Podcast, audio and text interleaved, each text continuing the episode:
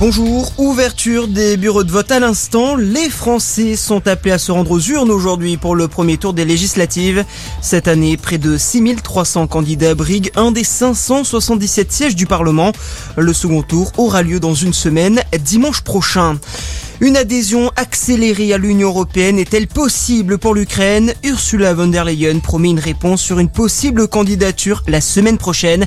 La présidente de la Commission européenne en déplacement à Kiev a discuté hier avec le dirigeant ukrainien Volodymyr Zelensky qui souhaite être fixé rapidement sur la demande d'adhésion de son pays à l'UE. Le président ukrainien qui a lancé également un nouvel appel à une pression internationale pour obtenir de la Russie qu'elle mette fin au blocus des ports de la mer Noire. A prévenu que faute d'une reprise des exportations ukrainiennes, le monde devra faire face à une sévère crise alimentaire, notamment en Asie et en Afrique. La France, elle, se dit prête à aider pour lever le blocus du port ukrainien d'Odessa. Aux États-Unis, des milliers de personnes ont manifesté hier dans les rues aux quatre coins du pays pour demander un meilleur encadrement des armes à feu.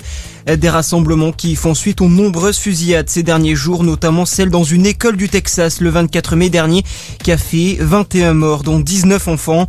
Sur Twitter, le président américain Joe Biden a montré tout son soutien aux manifestants. On passe au sport. En rugby, le Stade toulousain qualifié pour les demi-finales du top 14. Les Rouges et Noirs, tenants du titre, ont battu hier soir La Rochelle 33 à 28 en barrage.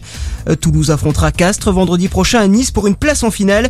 Ce soir, dans l'autre barrage, Bordeaux-Bègle reçoit le Racing 92, où l'on voit à 21h à 05. Et puis les 24 heures du Mans, la fin de la course est prévue pour 16h cet après-midi.